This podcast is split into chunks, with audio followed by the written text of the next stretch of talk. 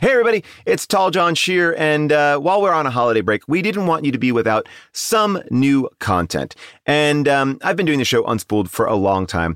And normally we are celebrating films, but last year we decided to tackle Love Actually. And that episode is much more like a How Did This Get Made episode than anything that we've ever done. And I thought you might like it. And if you are watching Love Actually, you might like to hear Amy Nicholson, Lindy West, and myself rip this movie to shreds. So here's a short sample. And if you want to hear the whole episode, you can listen to it on the Unspooled feed. We have a bunch of great movies up there right now. Um, if you haven't listened in a while, the show has kind of changed, and I think you will really dig it.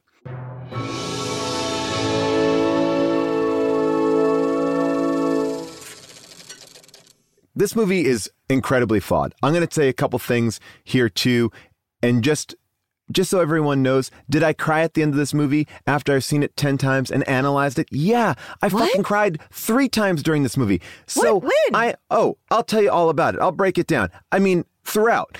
And then do I get sucked into romance and rom-coms? Yeah, I love it. So, I don't want anyone to think I'm a Grinch here, but let's break this down because this is an argument to 9 11 culture in the craziest way. Like the opening line where he is talking about on 9 11, people didn't call and out of revenge or hatred, they called with love. Yeah, no shit, motherfucker. Those people were dying. Of course, they're calling their loved ones, not their enemies. Who is dying and calling their enemies? Like, it's it's a flawed argument to start with, right? And I think the idea is we're in a state of war, right? We have homeland security, we have bombings, we're bombing other countries, we're living in a state of fear. And Hugh Grant is saying, you know what? We're in war, but we actually are surrounded by love. And then the entire movie is the most fucked up love, the most destructive, uh, toxic love.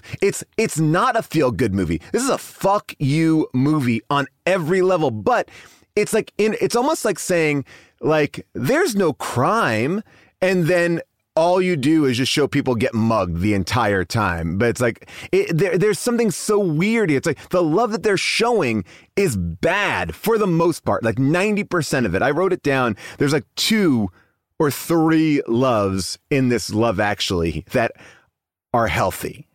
And one is a medium I- I'm impressed you found that many loves in this movie that are healthy. I mean, but first, like, let's just even talk about that opening because he's doing this over documentary footage of like real life people hugging Is it real? at an airport. It is or is real. it shot that way okay It is real. It is real. It is real. What they did is they went to Heathrow with hidden cameras. And so they like recorded people with hidden cameras. And then, like, when they found people that they thought looked good for the clip, they walked up and they got their permission to use it. Now, I have to say, like, they there's what like two minutes of hugging in this movie and then like another minute of hugging at the end it took them apparently a whole week of being at heathrow to Sure. get that footage which makes me airports think fucking suck. In the Yeah. middle of 2001, like right after 9-11, you think everyone's walking through the, the airport with their assholes like so tight because they think they're going to die. That's international flights. Like airports were not a chill place after 9-11. Airports were like, take off your shoes, your socks, your jacket, your go through your bag. Like that was not a fun time. And the way that they make the airport at the end, we'll get into the airport at the end. But yeah, of course it took two weeks. Of course. You weren't even week. allowed in there. Yeah. Well, it took a whole week. It took a whole week. And I think uh, the fact that it took a week to get like 10 hugs kind of says from the beginning that this movie is taking place in an alternate reality. Also, I would like to say that the people that are getting hugged in the opening of this,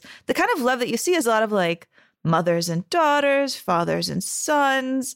Eh, it, types of love that aren't really represented in love actually love actually is about Yes. like a specific kind of love love actually is about i have a crush on you and I don't know how to say it.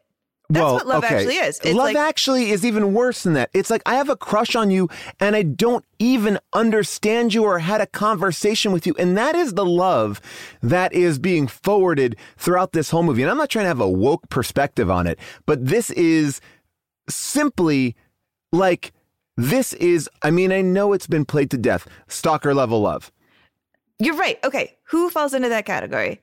Mark, who is in love with his friend Peter's wife, Keira Knightley, who, by the way, is 18 in this movie. Wow. Uh, and tucks her ears into a cap. Never saw that before. Didn't know. Is that a thing that women do? Do they tuck their ears into caps? I guess if they're cold. And from what we understand in the movie, they've never spoken. Like, they don't speak. She says, You never talk to me, but yet he is in love with her. Okay. And that continues with Colin Firth, who is cheated on and then moves to a country house to write a, you know, a book on loose leaf and, uh, and falls in love with a woman that he can't speak to. And they, what? Fall in love. But they don't, they don't even do gestures to understand. They fall in love without speaking. All right. Who yeah, do you got they, next? they talk at each other, but you actually never even see them communicate in kind of mime or if you anything like that. yeah. the, if you took out the subtitles, it would not be romantic. It wasn't. A, it wasn't even a meet cute. The only thing that makes that relationship at all engaging is the dialogue and the way the dialogue volleys between the two of them in subtitles. Not. Yeah. Not if you watch that and it was yeah nothing. Well, even with the subtitles, she just calls him fat and dumb. Oh well, this whole movie so- is okay. about fat All right. shame. I mean, every every character is called fat, and like that's the other love is all love actually, and fat people are gross should be like the underlying of this because like there is this thing where everyone's being like ridiculed like oh you're the princess of dunkin donuts oh she's got big thighs oh we call her fat like i'm like Oh, my dad Christ. calls me plumpy. i'm like god damn it in front Um, of the prime minister. Okay, so that's all right. another couple. Oh, you've got Laura Linney, who's in love with her coworker. They've been working guess what? together for seven years. And- he doesn't know that she has a brother. He doesn't know anything about her. because they don't talk. They have not had any really, it's not even on a typical, like to me, a typical office flirtation is like, oh, we, we get together, we joke around. Like it's my, you know, my work wife, my work husband, my work partner, whatever it is. They don't, they seem to be ships that sail in the night. Like they, they don't, they just pass each other in the night. They don't, they don't have any connection at all besides unrequited love and not understanding who each other is. Okay, and then you've got the little kid, Sam, uh, played Mm-hmm. by Thomas Sangster, who's in love with a girl, Joanna, from school, who, by the way, like has the exact same name as his dead mother. They're both didn't have named to do that. Joanna. This comes up. It is mentioned. It is mentioned right here. General wisdom is that in the end, there isn't just one person for each of us. It was for Kate and Leo. There was for you. And there is for me. She's the one. Fair enough. And her name's Joanna. Yeah, I know. Same as Mum. And then it is somehow never brought up again that the kid might be dealing with something else because his mom has just died at the very beginning of the film. The very beginning of the film. And it oh. does not come up again. Oh. Well, except that you he's know what? magically in love with a girl with the same name. And guess what? He's never talked to her. He has never spoken to this girl. Like everything that Liam Neeson uh like tells him to do, never says like have you talked to her? He literally says she doesn't know I exist. I'm in love with her. She's perfect. She's going back to America. You're talking like like she's a little Mariah Carey. I want to get into I want to like unpack her in a major way. But yes, another unrequited love. Um man oh man. Um all right, so then the other ones, these are the ones that I thought were a little bit more um flexible. Like some I'm not saying right, but flexible. I thought that Hugh Grant and Natalie, uh, and I know I'm mixing uh, character names and actor names, um, had a like a, a a meet cute. I felt like there was something. There was a little electricity there. I don't think it's all totally right. And considering the fact that he fires her because he's attracted to her, which I believe you could get sued for. Uh, but that at least to me felt like there was some there there. Like they had some they had some connection, right? On some level. I'm not saying it's great, but at least they communicated. And that to me, that's a win in this movie at this point. Okay, fair enough. And then you've got Judy and John, who I would say are iffy. These are the, this is like the naked couple who are humping the whole time. No, the Judy and John are the they are the lighthouse. They're Oh. the most love that we have. Okay, yeah, yeah. Well, then that's terrible because like what they're doing is they're talking about like traffic and the weather. They're not actually having That's conversations. No, fine. no, no, no. They're talking about traffic and the weather, and then a month later they are engaged. That is insane behavior. Okay, They talk okay. about traffic and then you get engaged. That's like me getting married to my mailman, like tomorrow. Okay, well, I okay. know my mailman better than they know each other. First of all, can we also just, for a second, and I, I'm not trying to be like, well, what about this or what about that? But I'm going to say that a couple times. What the fuck movie were they shooting? It's not a porn because it looks way more, uh, you know, like they're not doing lighting setups for a porn. So it's like, what kind of movie has that much hardcore fucking that they're working for a month? Like a month, like they're working nonstop in a hardcore fuck movie. And it's like, it's, it's graphic and to the point where I'm just like, they don't even like, they don't want to make them stand ins. They need them to be like, simulating fucking all the time. It's like that would have been a funny heightening. Like the first time you see them, they're extras, then they're stand-ins, then they're fucking. But they're just fucking the whole time. And you know the whole reason why there's so much nudity in this movie uh, is because uh, this is so terrible. But I think it speaks to Richard Curtis. He said that um, the Universal said you got to take out all this nudity uh, because you're going to like lose like fifty million dollars. And he's like, no. Because when I was a teenager, I only went to movies to see nudity. So I'm keeping it in because I want to stay true to my younger self.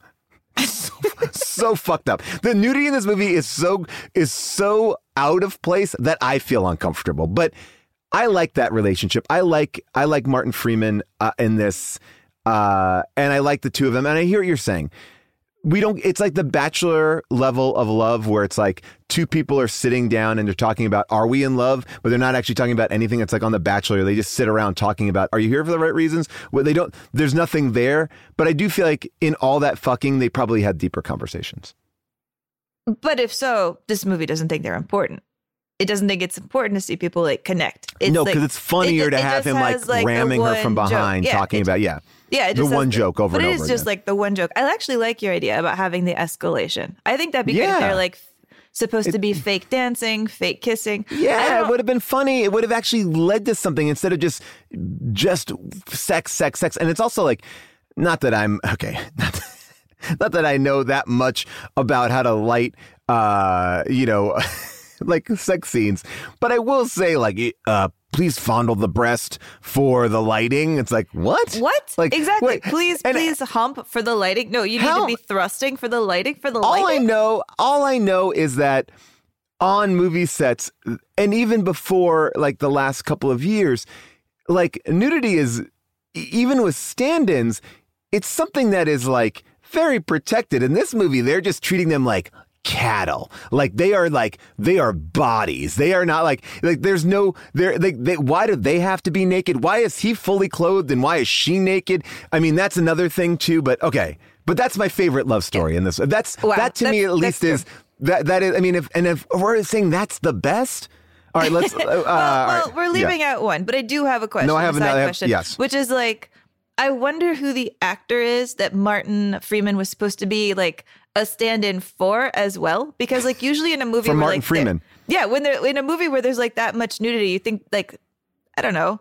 The, the actor would be a little bit like I'm kind of buffer. I've been swole for this role. I, I've been like working out to be this naked, and then you have this guy be my body double. I think that's a mm. little weird. Unless like, who else would they be casting in that part? Lars von trier is it a lars von trier movie Maybe. I mean, I the also sets i can't make heads or tails of the sets of that movie either I mean, this makes me a little bit uncomfortable to say this out loud, but I Mm-hmm. do feel like when you look at pictures of Richard Curtis, it kind of looks like Martin Freeman of the future. Like Martin Freeman, That's if he could time travel, could be Richard Curtis. So I imagine that there's a little bit of wish fulfillment in casting a guy who looks like his younger self in this part.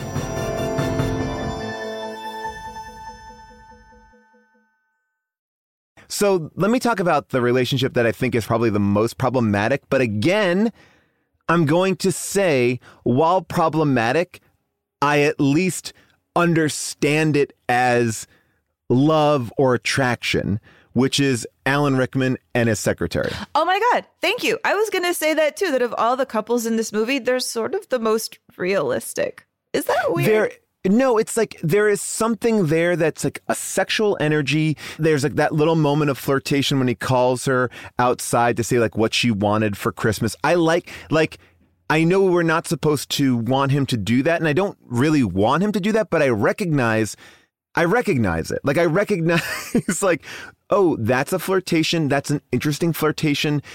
But the problem with that relationship is, in my opinion, what's so wrong with with his wife because they also seem to have like a pretty good thing too. They don't seem broken. And I think that that's something interesting too. And I wanted to break that down with you as well. Like, I like showing Alan Rickman and Emma Thompson as being like love that has stood the test of time or has been like, what is love that has been together for a decade. We're, it doesn't have, love isn't always just about new love. You know, new love is boring because we all can tell what new love is. But like long love is an interesting story to tell too. Well, yeah, I mean they're like Emma Thompson and Alan Rickman are the only examples of old love in the movie. Mm-hmm. And so it's a little Well, Laura sad. Linney and her brother too. Okay. Brother, okay. But let's I, talk right. Love, I mean, if we're, if we're yeah, if, we're yeah. talking about like romantic love, okay, Yeah. I wanted to. her brother because, who tries to like hit her in the face. Yeah. Oh my gosh, that Yeah. scene! I Yeah. that scene is like Yeah. there's But, a lot when- of problematic stuff.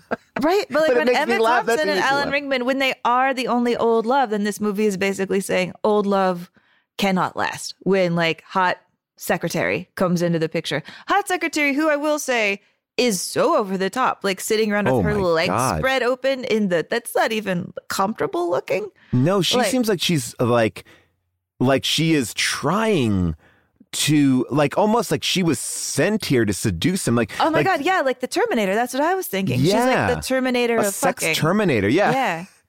She really is. I mean, and it's like I at least get why she likes him, or I don't even really know. I mean, but I guess they work together, so there's like some connection and unrequited love and again, we're not seeing the meat of any relationship. It is the bachelor of rom-coms. It's like we're not seeing really anything more than like the biggest stereotype of these characters. Can we talk about the other love that I think is good, which is but really doesn't really pay off until the end, but Billy Mack and his manager. Yes, I was terrified that you're going to say the guy who goes to America to get laid by girls who think British accents are hot. Oh, I mean, I'm not even putting that in my love. Like I'm that that doesn't even get in the love. That doesn't even get in the love. Like that's not even part of the discussion. I don't think because that is just like that's Jacob's ladder to me. That dude died on a plane crash. That dude was on a 9/11 plane and that is a fantasy that he is having. Like that is that can't be anything but that. All right, I hope you enjoyed that little sampler of Love Actually. Like I said, the whole episode is uh it's one of my favorite ones that we've done. Uh go over to Unspooled, subscribe, like, do all the things you do there and listen to more episodes. If you want to hear us hate on things, Forrest Gump is a great one to start with uh after Love Actually. But if you want to hear us love on things, you got to check out Heat. You got to check out uh, the Nolan Batman. Uh, and there's so much more. We get into a lot of fun stuff. We just did an Avatar episode, which even surprised me. Anyway, check it all out. Subscribe to Unspooled, and we'll see you in the new year.